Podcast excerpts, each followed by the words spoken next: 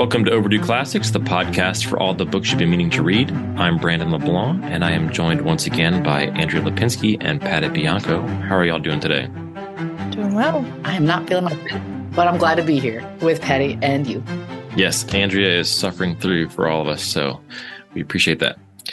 Uh, we, as we have been for the last few weeks, are reading St. Basil the Great's On the Human Condition, uh, which is actually a collection of his homilies and things that were translated about 20 years ago into English for the first time. Um, and we have covered his first two uh, homilies that were about the nature of man in particular. Uh, and today we are covering a third homily, the homily explaining that God is not the cause of evil. So I'm glad you all been joining us. This has been a lot of fun. Uh, and Andrea is going to get us into this uh, this homily with a little bit of summary. Yeah, it's pretty clear. It's about God is not the cause of evil. That's it. That's all you need to know. Good. Well, thanks for joining us on this episode of. right? Oh, man. No problem. Right, so he opens us up um, with talking about how sin happens from an ill soul, i.e., forgetting God.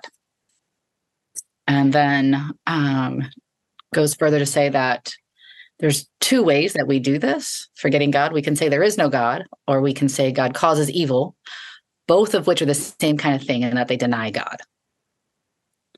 He goes on to say that in that way, man produces evil. The flesh is then struck so the soul can be healed. That's what he talks about in the next section giving you my section highlights. You might need more than that, but that one's, it will go deeper in a moment.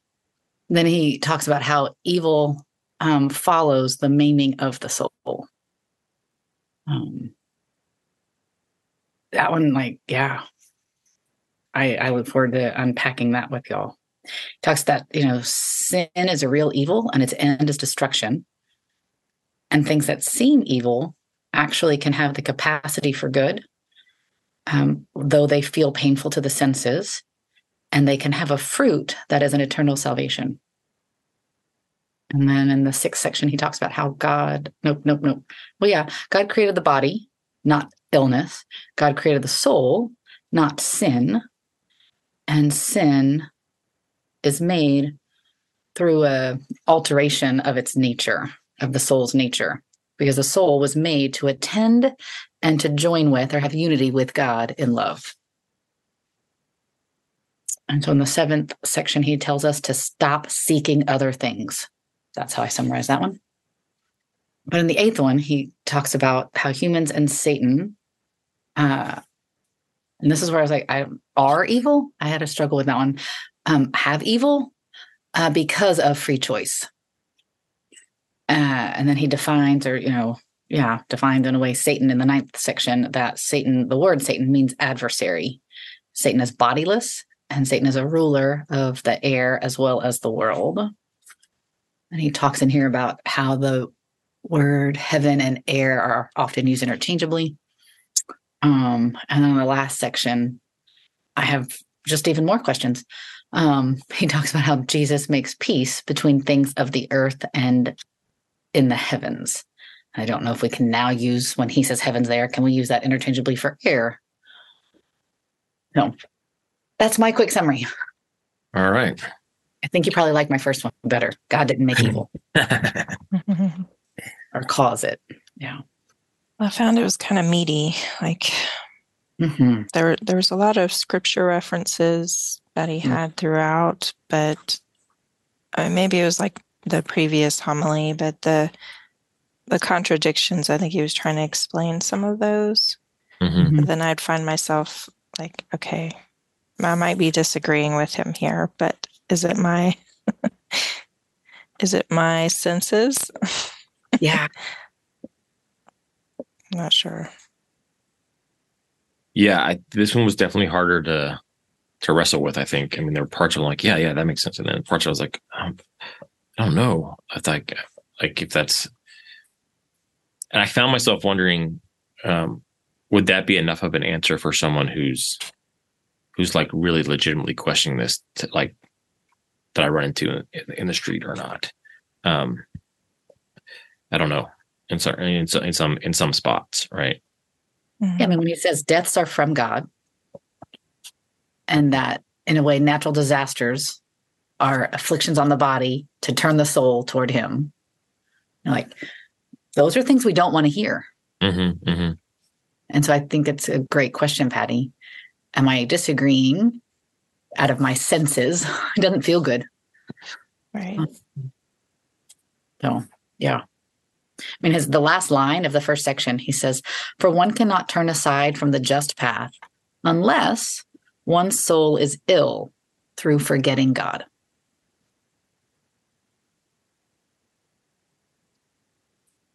I think the section I struggled with the most on this was probably uh, starting around four, maybe, mm-hmm. uh, when he's addressing the specific scriptures that actually say, or that actually have seem to say, um, right. that he creates evils. I make peace and I create evils, as in Isaiah. Um, there came down evils from the Lord upon the gates of Jerusalem. Um, there are no evils in which this in the city which the Lord did not make. Um, and so some of some of the some of his explanations of those scriptures seem to easily make sense to me. Like, and then others it was it was harder um, to kind of I don't know either either wrap my around my mind completely around what he was saying or question whether that's a full explanation of those of those uses of the word evil.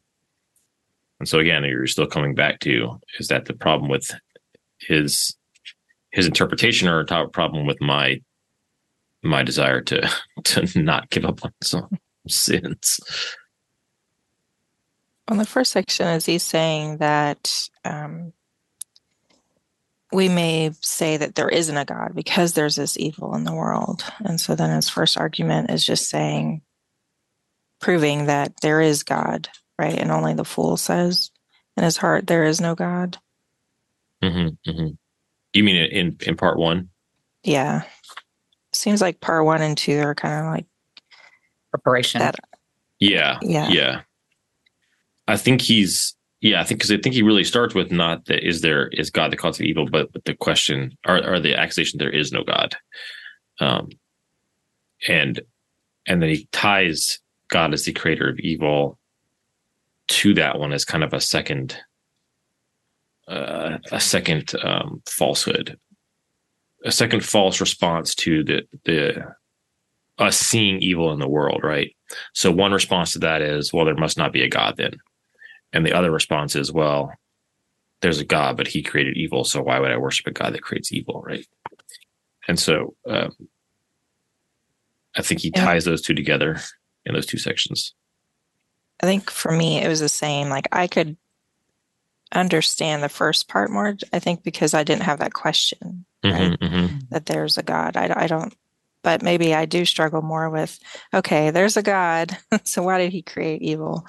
Um, because obviously there there is evil and we've observed evil even some of the examples that he has right of natural disasters and death and illness and pestilence and all those things. And so, yeah, and I think we're downstream from some more like really thoroughly fleshed out kind of logical arguments about the existence of God. Um, you know, just at, even to have a basis for good and evil, there has to be a standard, right? That that, that kind of lot, and we're downstream historically from some pretty fleshed out versions of that that probably we grew up with if we grew up in the church. Mm. But but I think a lot of Christians still struggle with, but how do I make sense of the evil, and why does God allow there to be even if it's like they believe they still they still question why God why like why would you allow this to happen right and so I think it's yeah for for believers even it's easy to be in this same questioning. And obviously he's he's he's preaching to believers right? This is a homily. It's not he's not out in the street proselytizing. He's teaching the, the faithful. But so clearly it's a question they had too. Okay, so can we agree with him through sections one and two that whether you say there is no God in the first section or in the second section you say that God causes evil, both of those are denying God. Yeah, it's either Yeah. de- denial of existence or denial of his worthiness to be worshipped and praised, right? So, Right. So then from there, and the third one, he builds on that. And so, all right, if that's not the case, or if, Okay. if that's what those are there, um, he says that kind of in the middle of that big paragraph of three, um, in the middle, it says, For it was possible for those abstaining from evil to suffer nothing terrible. But as for those enticed through pleasure into sin to state matter properly, did not themselves become the cause of their sufferings. he goes out of his way to say, to state the matter properly. like, notice this. um, And that line just before that. For the beginning and root of sin is in us and in our self determination. Right. So I titled this section Man Produces Evil. It's not that God causes evil, man does. mhm. Right at the bottom, there's we call what is toilsome and painful to our sense perception evil. Bodily illness, blows to the body, a lack of necessity, disgrace, financial setbacks, loss of property. Each of these is brought to us by the wise and good master for our advantage. Mhm. So the thing itself comes that we call bad because it feels bad, but it's not it's not bad in and of itself. It's our perception then that makes it such. Is that what he's saying? I think so. I well, this thread goes farther through, but I think his I think the strongest argument, at least for me to me, throughout this homily, Mhm. is that is that um, there's kind of different levels of of the using the word evil, right? Like it's used differently, right? Even scripture in different places. Ah, okay. He points that out. Right. and so that i think his i think the that the foundation of his argument if i'm reading the through line correctly is Mhm. that that what things that are tr- what's truly evil is our sin and and our actions the Mhm. things we tend to refer to as evil like someone dying in a car accident or a child getting cancer or those things are not yeah. actually truly evil like like Mhm. because because death is not ultimate our, our death is not ultimately evil because it saves us from a from an a, a, an immortal state of separation from god right that's what he gets to toward the end and so any death is not actually in and of itself evil um, Mhm. it's it's sadness if someone dies in sin and separate from god. But the but their sin is the evil part uh, the the not the death itself. Not not it's not the ultimate evil. And so if i'm reading that that's that's how i was under that's how that's kind of the through line i saw anyway and which allowed me to try and unpack the rest of his kind of nuanced arguments. And so Um, the, in in this front section what he's saying we perceive as evil are actually Mhm. just sufferings which aren't necessarily aren't specifically evil they may be helping us to turn to god they may be or he likens it to the physician stuff right like Right. The physician removes, but the physician doesn't create illness. yeah i mean chemo racks your body but it also kills the cancer and maybe gives you you know 10 more years of life right and that's a i don't want to get into the weeds on that people make different decisions and stuff but that's the basic premise Right. To- up Yeah, to I the point of was a- go ahead I was just going to say, I thought that was an interesting analogy that he used with the physician, that we wouldn't get angry at the physician for, you know, cutting something off that was sick or needed Mhm. to be fixed. Um, I like that analogy for for God as a physician rather than, a, you know, a judge, Mhm. I Right. guess, who's who's exacting. He's exacting punishment, I guess, is what Basil is saying, but the punishment brings about health, right? A, a restoration, a renewal.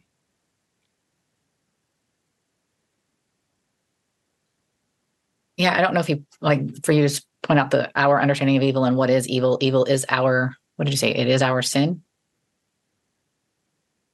Brandon? Um, yeah, like the like the right. The most evil thing is this is the sin, is the is the Okay. disobedience to God. Um, ours, and later on he talks about the devils, right?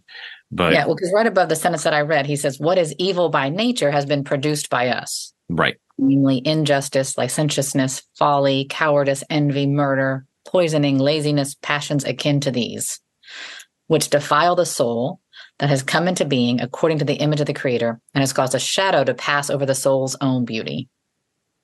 So that's Right. what evil is by nature, right? Things that is, are caused by us. Those other things that happen that we feel are evil. Okay, thank you for pulling that out. and, and I think as he goes on in the sections, it got more confusing for me. He he states that he's stating that the the things we experience as evil might be a result of those natural choices either we made or someone else made. Um, but all but to the extent that God's involved with them, he's he's turning them toward our our benefit if we'll turn back.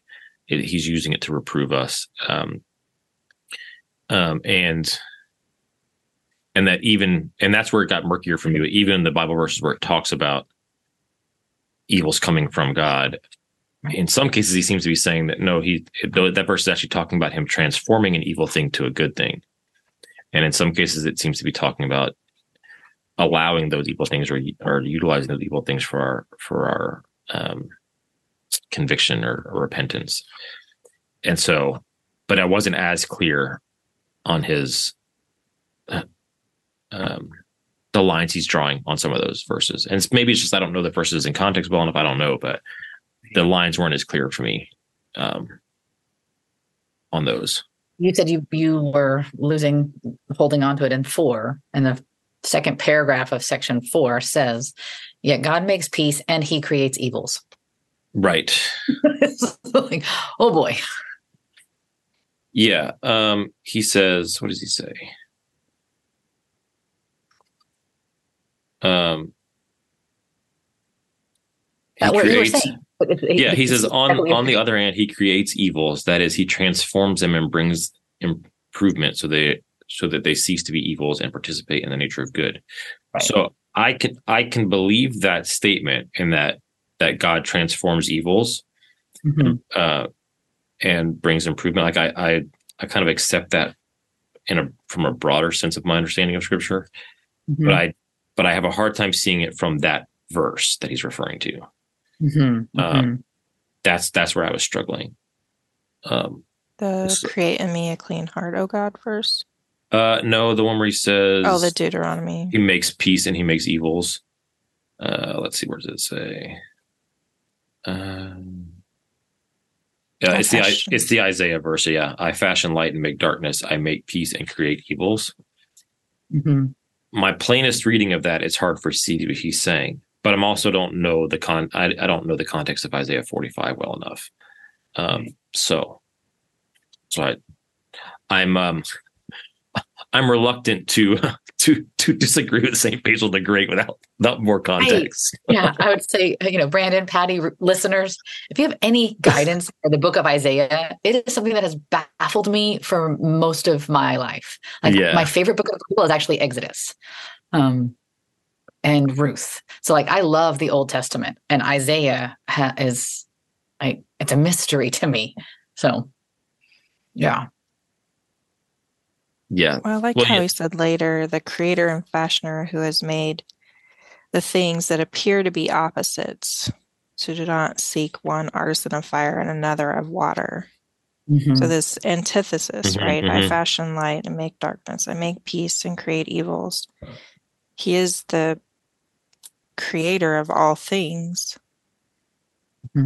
yeah. His unpacking of that first part, fashion light and make darkness, certainly lends itself to his his interpretation of the second part, which is why I'm uh, I'm inclined to trust what he's telling me about it.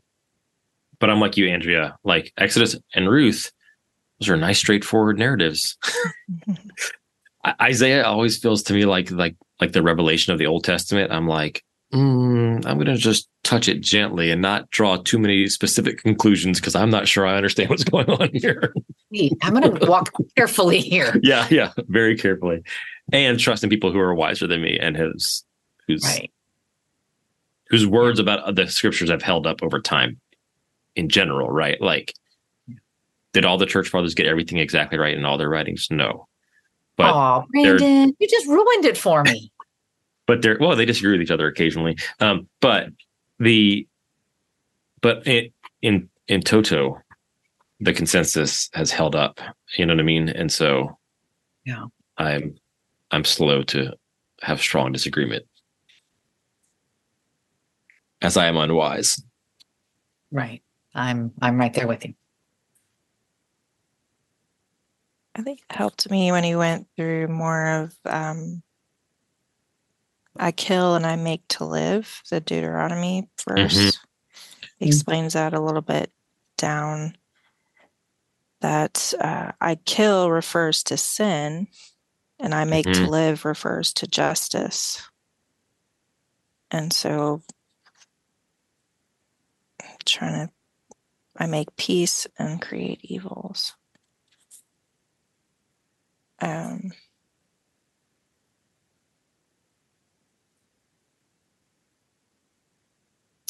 he makes peace through good teaching, it says on page 69. He mm-hmm. pacifies your mind and reconciles the passions that rebel against the soul. Hmm.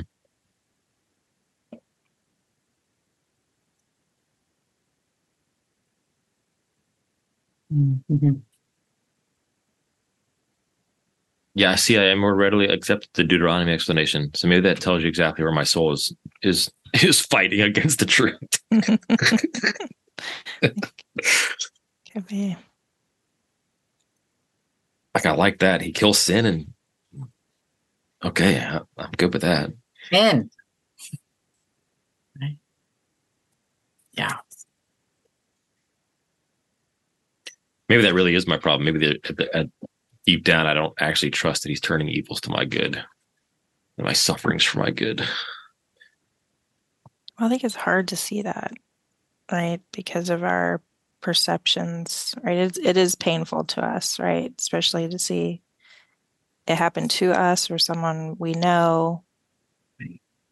Yeah. Or even, you know, I think he's looking at the whole, right? We're obviously the parts, the players, right?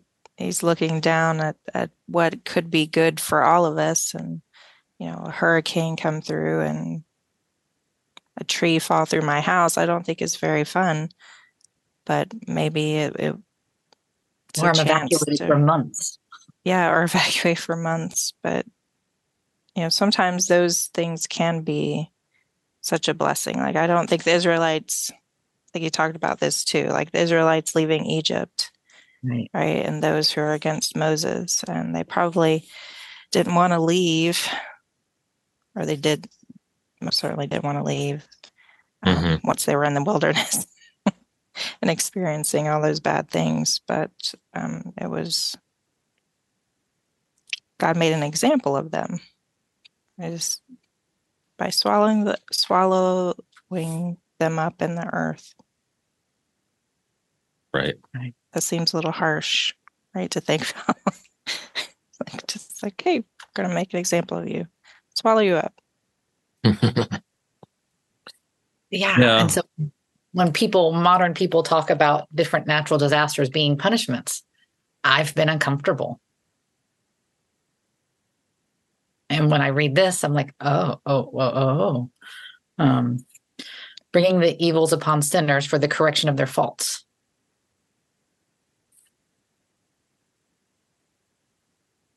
I, Yeah. That's uncomfortable. That's, that's where I struggled. Yeah. I don't I don't like to think of it as punishments either. But it it is um you know, he talked about nature, right? And so there was an effect not only on us as humans, but on nature also. So to restore that, is that is this part of it? even restoring some of that nature. This topic is so uncomfortable that our podcast will be filled with many uncomfortable silences. well, he says in section five um, for these things disorders of cities and nations, droughts in the air, and mm-hmm. barrenness of the earth, the harsh calamities in the life of each, cut short the growth of evil Therefore, evils such as these come into being from God, and they stop true evils from coming into being. So this this little evil is here so that bigger ones don't happen. To redirect us. Is that how you read that? That's how I read it. But I think, oh. like Brandon said, the definition of evil gets blurry sometimes. I wonder if yeah. it's a little bit interchangeable. I mean, so if we go with the the yeah, I love somewhere in there where he called he called real sin. I was like, ooh, you put that adjective in front of that one. Um, you know, like he's a man of few words. Um, and so is real evil that which we do and perceived evil, the senses of something being evil done to us. Mm-hmm. Right. Because he listed out very specific examples of evil that helped me when you brought me back there, Brandon. Um, the things that we do produced by us injustice, licentiousness, folly, cowardice, envy, murder, blah, blah, blah. Right. So then evil, mm-hmm. Real evil, is the things that we do to ourselves and to one another. Mm-hmm. Mm-hmm. And the perceived evil is the sensory feeling of something being caused or happening to us or those we love. Mm-hmm. What if we use that as our understanding as we keep going? Yeah, I think that's helpful. Um, yeah, the the this is the one of those. This so this is though I think that's that's how I understood it too, Andrea. What, what okay. he's saying, um, and I think it's helpful to remember that as we're kind of reading through his argument. But this is one of those points where I thought to myself, um, how would this be heard by someone who doesn't believe in God? Because because even if you accept because if you accept that premise that that that distinction, um, then the people who I'm doing sin to are perceiving they're the they're receiving that that perceived evil that that they're perceiving the evil as it, things done to them. Um, and on that particular thing, it's not something they did, right? They're right. quote unquote innocent. If I'm, you know, beating someone, they they they don't they didn't quote unquote sin themselves into that beating at right, least not at least not directly a, a, straight line for most people you know? Uh, didn't he talk about it in here or i made it up um, about how uh, our battle is not against flesh and blood? And so in that way um, if i'm doing something if i'm causing evil to my neighbor well, let me pick an evil. Which one do i want to do? Oh man i want to poison Okay. So if I'm poisoning my neighbor, because I, I, can't kill my neighbor because then my neighbor can't talk about it or feel it. I'm just going to poison my neighbor a little bit. Like I share food with my neighborhood, right? And so if I'm putting a little bit of poison in, in their food and giving them upset stomachs all the time, purposefully, deliberately, um, you're saying their perception is that evil is being done to them. Right. Like they're feeling that the same way what you were just describing as perceiving of evil. Yeah. Like I perceive yeah. evil when when things are done to me. Yeah, that's what that's what they're experiencing, right? Right. And for someone who's struggling to deal with this question of evil, I think that person doesn't deserve that suffering. No, poisoning it. from the non-believer's mind. Mm-hmm. Um, and he doesn't really address that this is kind of a part of the fact that we live in this fallen world in this particular homily okay. Ex- explicitly at least the, not that not from my understanding of it. That doesn't right, mean no because he lists here the perceptions of evil being bodily illness blows to the body lack of necessity disgrace financial setbacks. And so my neighbor is going to have a bodily illness because i'm poisoning mm-hmm. them. Mm-hmm. and so it is evil because of i what i'm doing is causing evil. Right. Your action is definitely evil. Right. Their perceived feeling may not be true evil but that's but god's going to use it for their good that's it. Or can, yeah. I mean, that's yeah. I mean, oh, that that's that's one of the areas where I think someone who I was talking to, someone obviously he again he's he's preaching to the church, he's preaching to the believers, right? And right. so, a a non-believer might raise a different objection that maybe isn't addressed in this homily. That's not to say his his arguments are false, but to say that maybe there's something that he doesn't cover that, yeah. that the that the existing audience he was talking to isn't going to say, right? Yeah, no, you're right, Brandon. By by by me pulling on this definition and saying evil is the thing that we do, then when I do it to somebody else, what is what is it for them? Yeah. Right. I mean, and I don't know. I don't know how to fit in to my to my quote unquote problem with this. Mm-hmm. Um, that evil is also the things that Satan does and the demons do. The things that their their actions are are well, they don't really have actions, but their influence is also evil. Mm-hmm. Uh, we get there at it, the end because yeah, that that's in the end, right? He definitely covers that, and so so I don't know that he completely completely misses addressing it. I just don't know that it's like thoroughly flushed out for the non-believer, but it's not his audience, so that's probably a okay. fair an unfair criticism, uh, maybe. But yeah, I think that's why I started with um, "There is no God," right? But right. it was a brief, brief argument. It's just kind of that's like, good. That's good. Thanks, Patty. Mm-hmm. You're a, you're either a fool or, um, and and two I think is super short because he talks about why are the nations handed over to a reprobate mind, and why do they do what is improper right? So someone poisoning their neighbor is obviously improper. So they have to mm-hmm. blame someone. They have to blame yeah, yeah, yeah. God. Okay, Pay, thank you for bringing me back to that. That is super helpful because he he's basically saying if this is your attitude as a Christian, you're lumping yourself right in with the people who are just denying God's existence, right? Right. Oh, that's so much. Okay, that that helps so much. Thank you. Thank you, thank you, thank you. That really opens it up. Okay. That helps because then he's he's very specifically not addressing those people. Right. It's a, he's addressing a particular thing within the con- within the body. Mm-hmm. All right. Thank you. We need each other. But it's still hard to to, to swallow that. Um, oh yeah. That God brings these evils, right? Either he says um, some are provided as contests to demonstrate courage, like right, Joe. where's that one? I did. that was good. page seventy-one, okay. section five. Oh yeah, yeah. There we go. yeah. And others evil come as remedy for sins, like David and Bathsheba, uh-huh. or a just judgment, right? If you're slipping towards sin, mm-hmm. or um, just as an example, like a more moderate by their example. And, and so he talked about that. I mm. thought it was interesting. He talks about the different vessels, right? And yeah. there is a vessel of wrath prepared for destruction. And there was gold, there was silver, earthenware, and wood. So it's like, well, I want to be gold. Mm. I like silver. That well, was a... that's true. Yeah, I'd, I'd take gold or silver. you can have all the gold, Betty. That's uh yeah, that was a really helpful discussion unpacking that verse of vessels of wrath prepared for destruction and then in, in specifically linking it back to Pharaoh. Um mm-hmm.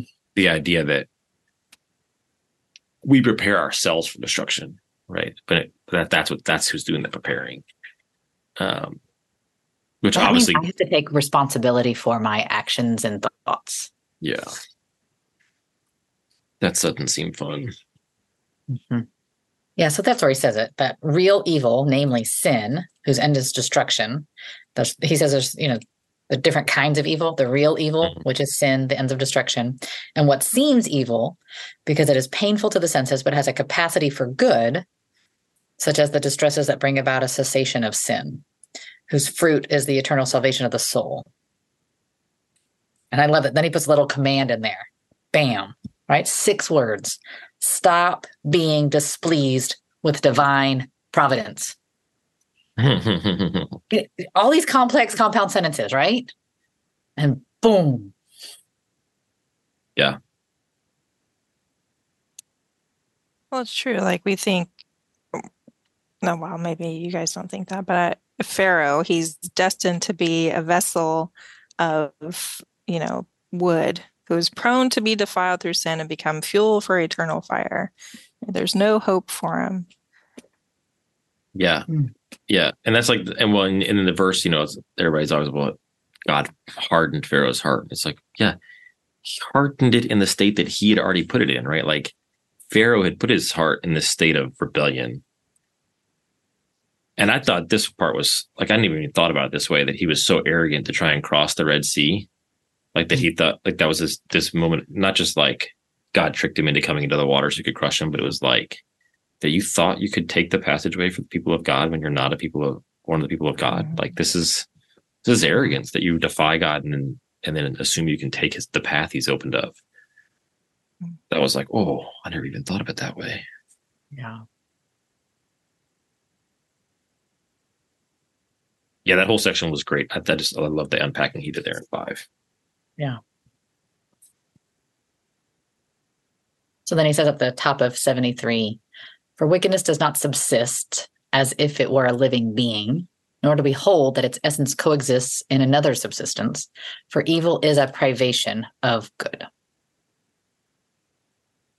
Skip a little, and he says that evil arises following the maiming of the soul,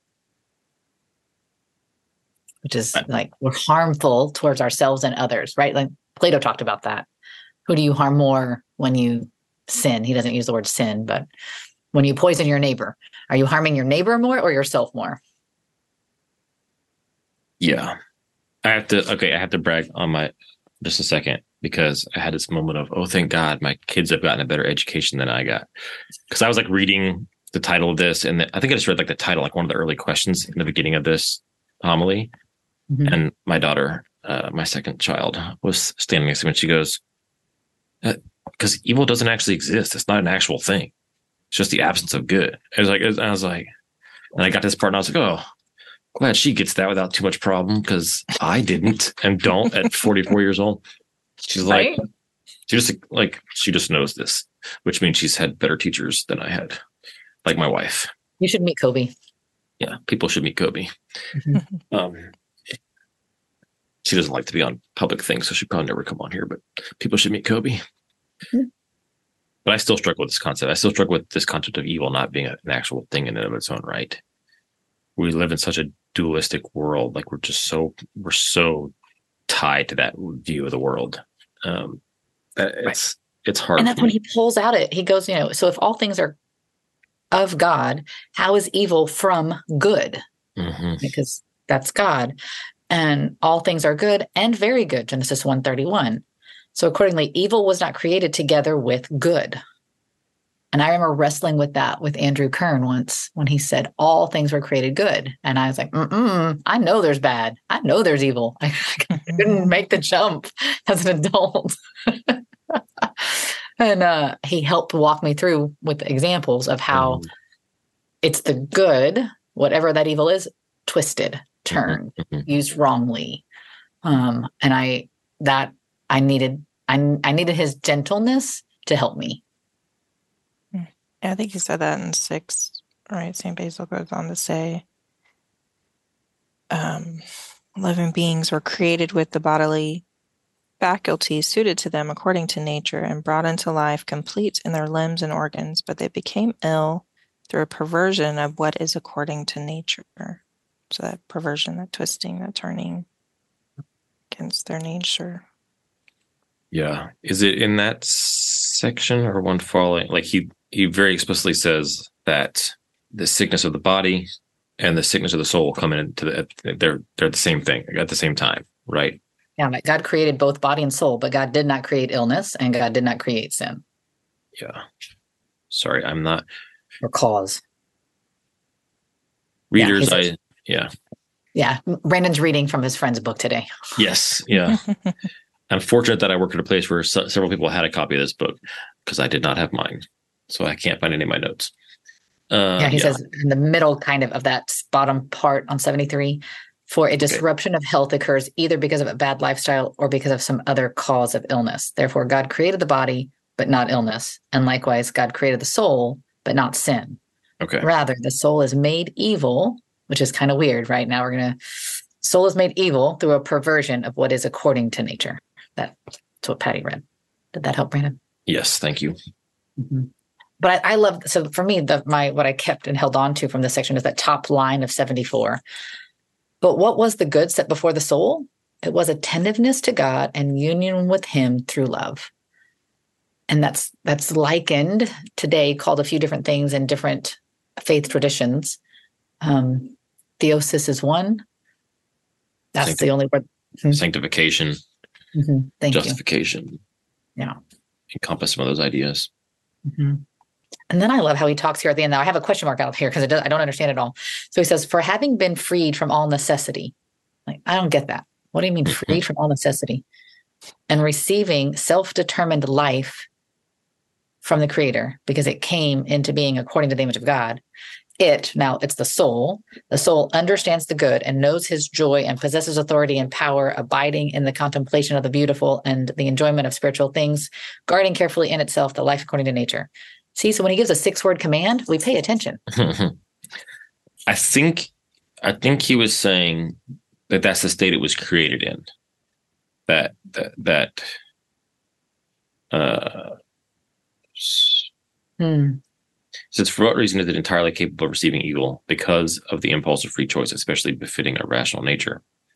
And it goes into explain that it has this free choice and that it can and it can it can know good and knows joy and possesses it has all these things it possesses this authority and power um and it has this option to do exactly what that shorter one said attentive to to god and union with him through love yeah. he just kind of unpacked what that looks like in that sentence i think because then the next one is yet it also had the authority to turn away from the beautiful at any time. So he's he's describing i think he's trying to unpack a little bit how the free will part of that works. Which makes me really appreciate all the more CIRCE's definition of Christian classical education. So if we define it as uh, the cultivation of wisdom and virtue by nourishing the soul on the true, the good, and the beautiful by means of the seven liberal arts and the four sciences, right? And you know, it keeps mm-hmm. going, but that part right there that we nourish the soul and to know, oh, The soul understands the good and it knows his joy and possesses the authority and the power and can contemplate the beautiful. Like, oh, yeah, that's what nourishes us. Hmm. Yeah. I liked it at the top of seven, section seven, too, where it mm-hmm. says there was a time when Adam was set on high, not in place, but by free choice, when having just then been given life, he looked up toward heaven and became exceedingly glad at the things he saw. Mm-hmm. Um, and we have other depictions of people seeing these things, like the, when Saint Stephen uh, is is being stoned. It says that he saw he saw the same thing that they he mm-hmm. looks at. That's what he's that's what the witnesses see him looking up and seeing. Um, I like this because I think I think because Genesis one because the fall happens so quickly in Genesis, like as far like narratively speaking, right? Um, we tend to skip that this this period, however however Adam was experiencing time, I have no idea in the Garden of Eden, but but where he was in this state, like he was perceiving God and in union with God, and there was this period, right? Um, we tend to kind of mm. miss that. It's like, oh, as soon as Eve showed up, they messed up. Like it's like it was like it happened right away. like there was no time lapse. Um, so it was good to be reminded of that here. I think. No, so he says there, like the near the bottom of seven, and immediately he, being Adam, was outside paradise and outside that blessed way of life, becoming evil not from necessity, but from thoughtlessness. I just thought that was interesting, like, I hadn't thought that Adam was just thoughtless. Yeah, and he gets into that later when he talks about Satan, right? That he that he deceived us, he tricked us. Right? Mm-hmm. Um, that there was that had they been had they been thinking more clearly, or you know, but and then in the middle of seven, I mean, the uh, 75, that full paragraph of seven, in the middle of that, he says, um, God does not love what is constrained, but what is accomplished out of virtue. And virtue comes into being out of free choice and not out of constraint, which is part of why we had to be created with free choice. Because I did wonder, right? He asked the question, um, he helped me get there. Um, that virtue comes out of free choice. So then, then at the end of this one, he gives us another command let us stop seeking what is better than the things that have come from him. Yeah, I think this this idea that virtue can never come from compulsion is something that we we just wrestle with in every, every everyday life, right? And getting kids to understand and ourselves to understand in regular circumstances. Much and less. how we set up our schools, you would oh yeah, like, it's called compulsory education. Yeah, right. I mean, even even in the pagan sense, right? Virtue is is is this idea of human excellence, human flourishing, which means you have to choose to not just be mediocre, to do the mediocre thing, but to strive toward greatness in, in the things you're doing, whether it's writing or speaking or running or gardening or yeah, it's this idea that you're you're choosing to to do the hard work to strive towards something. Um, and that that that never is compulsory. That's always has to be a choice. Patty, what did you notice in eight? Um, well, I think probably with my background, you know, when I didn't want to get up early and go to church, mm-hmm. you know, they would say the devil made me do it. oh. I just huh rolled over and went back to sleep instead of going to church. Um, so that was always a question for me of, right, that was, is the devil the author and of sin and evil? Um, so it's an interesting question. Mm-hmm. I think it, I keep looking at this satiety that was in seven and eight and what that has to do with sin, right? Are we not satisfied with the love of God? Right? Is that why the devil wanted to uh, trick Adam into being thoughtless? Mm. Not sure. Because mm. he said, I think you'd read it earlier, but for what reason is a human being evil? Because of his freedom of choice. For what reason is the devil evil? for the same reason right his self-determination mm-hmm. do we do we want to remain with god or do we want to be estranged from the good? Yeah i thought that was interesting that we were likened to satan. We've we've made similar choices to him. Yeah. Yeah. And so then he asks in that last paragraph of eight why does he fight against us? Satan. Um, and so Satan, being a receptacle of all evils, also accepted the disease of malice. I don't, I don't, I don't know how that connects, and envied our honor, for he could not bear our life free from pain in paradise. So, yeah. he made his choice prior to persuading us and ours. Mm-hmm.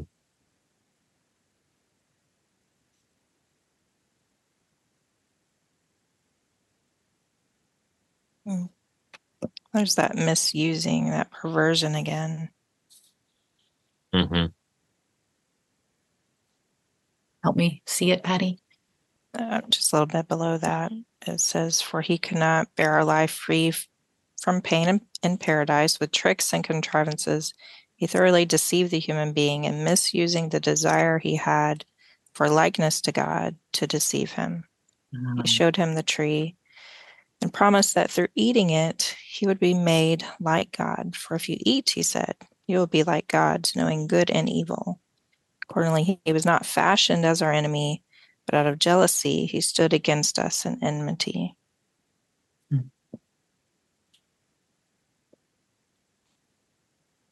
I appreciate that. He was not fashioned as our enemy. Mm-hmm. I don't think I've quite thought about that.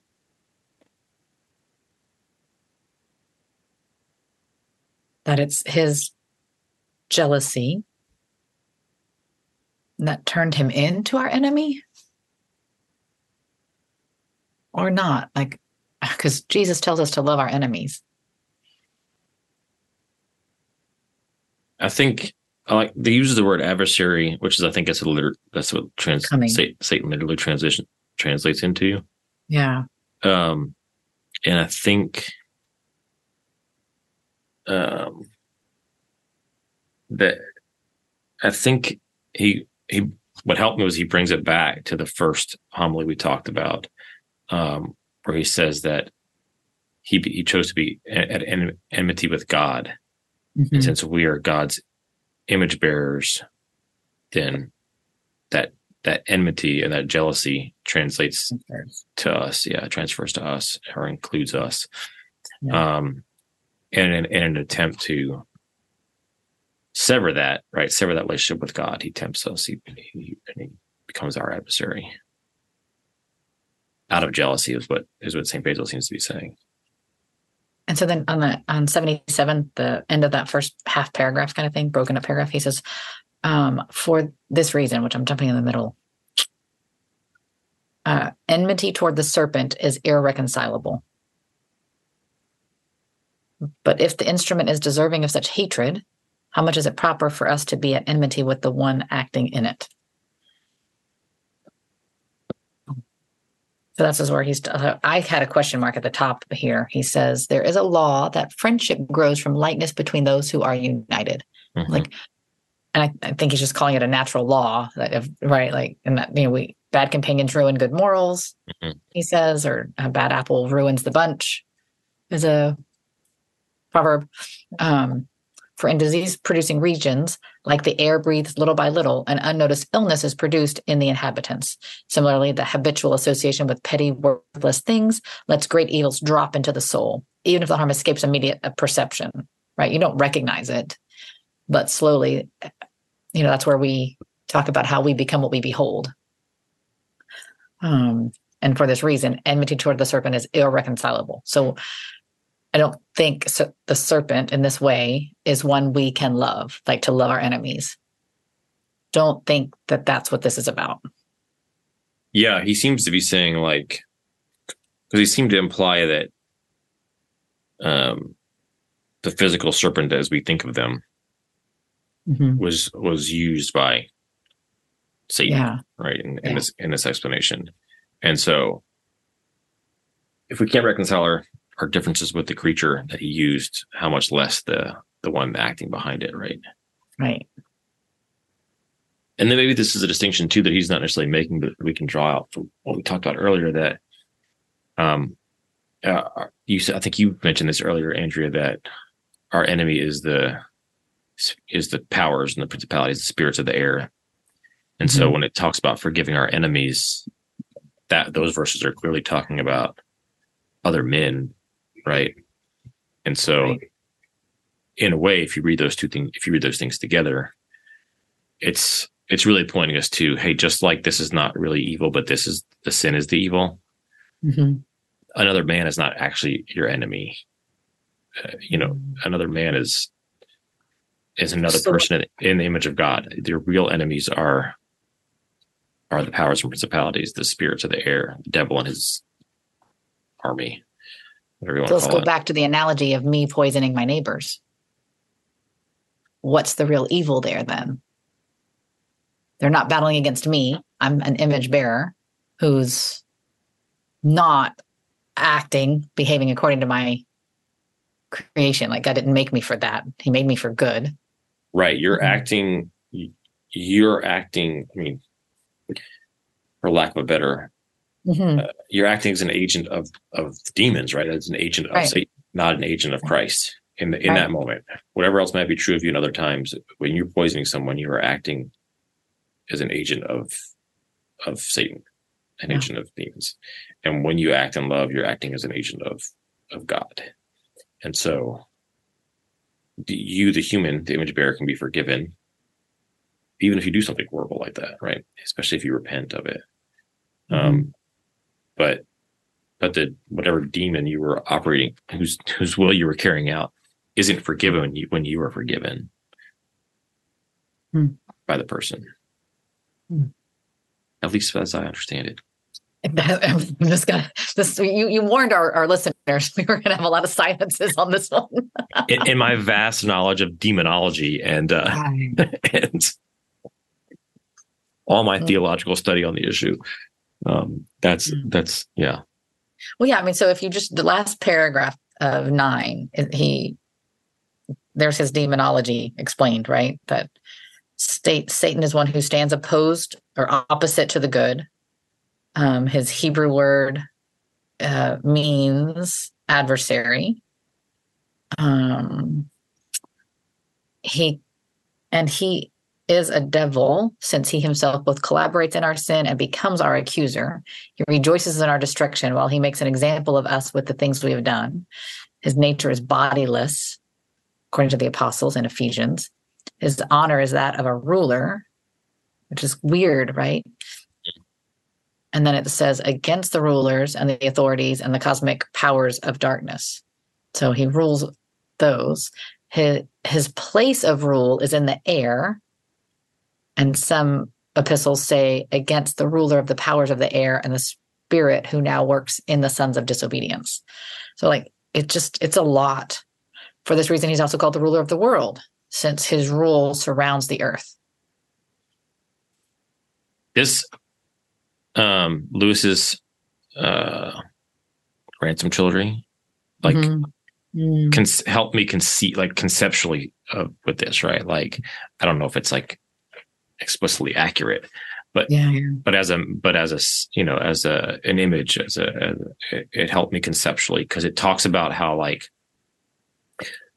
so uh, spoiler alert for those who haven't read those books yet, but the other planets have have governing beings that Rulers. are that yeah that are clearly angelic um uh in particular what we would call venus and mars and um they can communicate with one another from place to place. Um but earth is dark. Like earth is dark because its ruler has cut itself off from from the heavenly host i mean he doesn't lewis doesn't use these terms but this is the analogy. This is um and so they're explaining this to the to the earthling right? Like we don't know what's going on down there. We can't you know like right? You know there's like a no no transmission. Oh we don't know yeah. And so um and like so like literally like the under the ozone layer that's that's satan's realm right i mean um you know we can get into what that means if you're sitting in a spaceship i guess but i don't we've mostly stayed low orbit so i'm not worried about it um but that's the that's the concepts anyway, conceptually speaking. Um, um, obviously, Saint Basil is working in a pre-medieval cosmology, so he's definitely not thinking of space the way we are. So that's what that's kind of what he's getting at um, from a spiritual. But he pulls sense. on it, right? Isn't it in here where he pull? Where does he pull on the air and heaven being interchangeable words? Yeah, I mean, he talks about like birds of heaven. It's it's in ten. He's like, okay. listen, sometimes when the word heaven's being used, okay. it's talking about, sometimes it's talking about the presence of God, and sometimes it's talking about the air. Like yeah. you, have to, you have to read the context, right? Yeah. And it says birds of heaven. It's not talking about, you know, swans that are flying around the throne of God. It's talking about the birds that you see above your head, you know, things like that. Mm-hmm. So this is one of those things where, you know, especially in translation, we tend to like really need to pay attention to context clues and read things in the context of the entire book that they're in the Bible and not isolate verses because it can lead to really bad theology. Especially in uh, Isaiah. yeah. Especially anything that's imagery literature, right? Like yeah. to, to always take it explicitly literal is, is a problem. So if we go to the middle of section 10, um, he said, oh, I did it to us again. I can't do that to us. Starting with the word therefore. Okay, right? Because you have to know what came before the therefore. So I can't do that. Um, so he starts off talking about how uh, the devil's army um, is the uh, in Ephesians 6, it says that they are spirits of wickedness in the heavenly places. And one has to understand what Brandon just explained about those words and context. Therefore, since his wicked tyranny is overthrown, and the region surrounding the earth is cleansed through the passion of the Savior, who makes peace between things on earth and things on heavens. Henceforth, the kingdom of heaven is proclaimed to us. Yeah, then he goes on to quote, quote the verses that you know proclaiming the kingdom of heaven. Mm-hmm. So, I, I, is that today that the the kingdom of heaven has come near? By, I think so. I mean, I that's my understanding is that where it is and is becoming. We're like we're like in the third age, right? This I don't know, I think it's the third age. Like uh Christ has defeated death. Like it's not like he's going to later. Mm-hmm. Right? He has defeated death. Now we still physically die, but but death has lost its sting, right? Mm-hmm. And so I take that to mean the kingdom of heaven is is now and is coming. Um,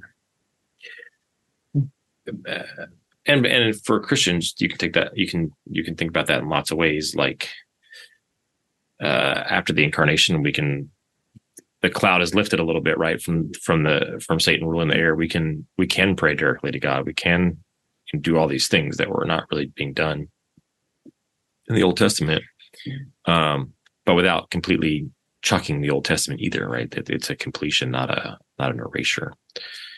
And so I think though I think it's referring to now, but that's just my understanding at this point.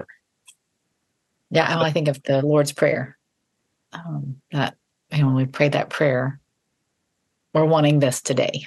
yeah, yeah, yeah. Well, and I think the very end of this whole homily creates that distinction, though. But they're we're still awaiting the uninterrupted. I loved that he seems to be saying the very last thing. For God appointed the flaming sword to guard the way of the tree of life. Genesis three twenty four. Passing it unhindered, may we enter into the enjoyment of good things in Christ Jesus our Lord, to whom be glory and dominion unto the ages. Amen. And I don't know if this is completely accurate, but the idea that that that the angel with the flaming sword will still be standing there, but we get to walk past him, like he was was keeping us out, keeping man out, but that eventually we get to walk past the flaming sword unhindered. I really mm-hmm. like that coming full circle. So I like this interpretation by St. Basil. Whether or not it's completely accurate, I don't know, but I like it. It brings me comfort. I like that too. That hope at the end that will be completely restored, renewed, mm-hmm. Going back to paradise the way it was intended.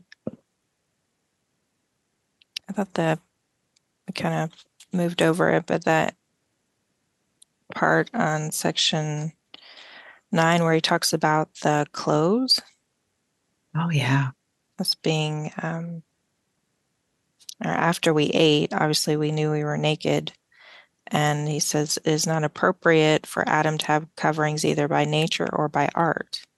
Mm-hmm. Other clothes had been prepared had he shown virtue, those coming by the gift of God to blossom for a human being, certain shining garments flashing forth like those of the angels. And so when we go past the swords, the you know, to the tree of life, I imagine we'll be in those I guess robes, we call them shining garments. yeah.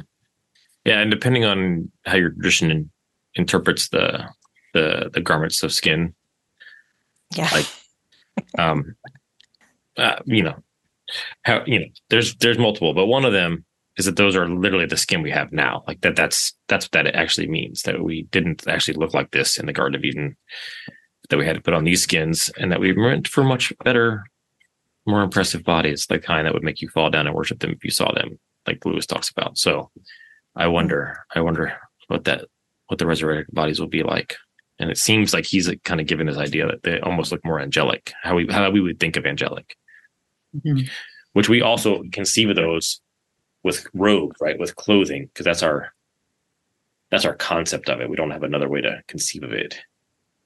Um, he gives us this idea, St. Basil does, that clothes weren't immediately given to man, since they were to be given as prizes for virtue. Yeah. They were held in store, right? Like that's just wild. Lewis does another really good job with that in that in that trilogy too, where like because at first when he's like in the presence of the the ruling being of the he doesn't really kind of see them he just kind of sees like the air moving mm. they're like hid from him visually and then when they're like he's like i want to see what you guys look like and they're like they're like oh okay here's one and like he just freaks out, right? Because it's like the kind of thing, the kind of descriptions you get about the angels and like Revelation stuff, and he's like, mm, "That's too much. That's too much." And then they're like, "Okay, here's a here's another version of what we look like," and it's like toned down, but it's still like super radiant. And so I'm like, I like that. I like that a lot. I like that that's what it would be like if we had to witness it now. If we had, to, if I had to see the two of you as you actually are right now, I'd be like, no, no, no, no, no. Like it'd be like overwhelming, right? But um, but that someday, someday we'll, we'll have the eyes to see that. So I like it. Thank you, Brandon. I will sit with that. All right. We've been rolling for over an hour. Um, so we should probably wrap it up. Any any last thoughts on on evil? You don't have to have them. All I got is Jesus makes peace. It's a good one to take into next week. Because the next homily I don't want to read because it's hmm. called Homily Against Anger, and just the title is convicting me. So good luck to all of us with that one. But uh, another silent one. Yeah, that's right. That's right. How much do I want to confess publicly for all time, recorded on this podcast? Um, I'll give everybody a taste of how much I'm willing to confess. I actually told my counselor at one point, I was like, I don't, I don't have anger. Yeah, I will That's say the beginning right there. I will say last night that I just said aloud in my home. Next week's homily is a homily against anger, and someone who I won't out said, could you read that title one more time? And I was like, uh-huh. and they're like, uh-huh. Oh. Like, I may or may not have re- needed to read it a week ago instead of this week. It's possible that that's true about my life this last week. Anyway, well, if I could be so bold as to pause here and say, if you're reading with us and you're enjoying these kind of conversations, there's some other great places to have them, and it's at the yes. atrium. And this is the last last month to join the atrium. We have three that are ongoing right now. If you want to read Norms and Nobility with Tanya, she helps walk through that uh, magnificent work by David Hicks. And but if you're reading Heidi it, White. if you're reading mm-hmm. it, you want to read with other people for sure. Yeah. yeah. Mm-hmm. Um, Heidi White is reading through three uh, Shakespeare plays this year. One is in my head, Midsummer Night's Dream, and I don't remember the other two right now. It, they just left. And then um, if you want to search out the ideas and choose your own books, hmm, have your own free choice involved in this, then join Jonathan Council for the great ideas. And they're pursuing six great ideas. And you get to choose the book you'll read and all look for this idea and bring what you see together nice. to the conversation. Yeah. Jonathan is a good person to kind of wrangle all those ideas into one conversation. So that sounds like a lot of fun. Yes, please. If you are interested in those, I was involved in one last year that was uh, dealing with Plato. Uh, wouldn't trade that time for anything in the world. It was so so fruitful. Um, these can all be found on CirceInstitute.org uh, under the tab for training um, and apprenticeship and atrium. So please check those things out. We'll also post a link to it in the show notes. Um, thanks, Andrea, for reminding us of that. Those are those are great. It's, it's running out of time to sign up for them and get in for this year. So please do so. Yeah. All right. Well, thank you guys again. Uh, this was this was great. I'm looking forward. As much as I'm not looking forward to the next one, I am looking forward to discussing with the two of you. So, um, yeah, you two make it possible. Yeah. Thank all of you at home for pulling the book down off the shelf and dusting it off and cracking it open with us uh, and joining us for this episode of Overdue Classics. Um, join us next week, where, as we said, we'll discuss uh, a homily on anger. Um, you can also send questions or comments to podcast at circeinstitute.org. And be sure to check out, be sure, not show, be sure to check out the other shows on the Circe Podcast Network.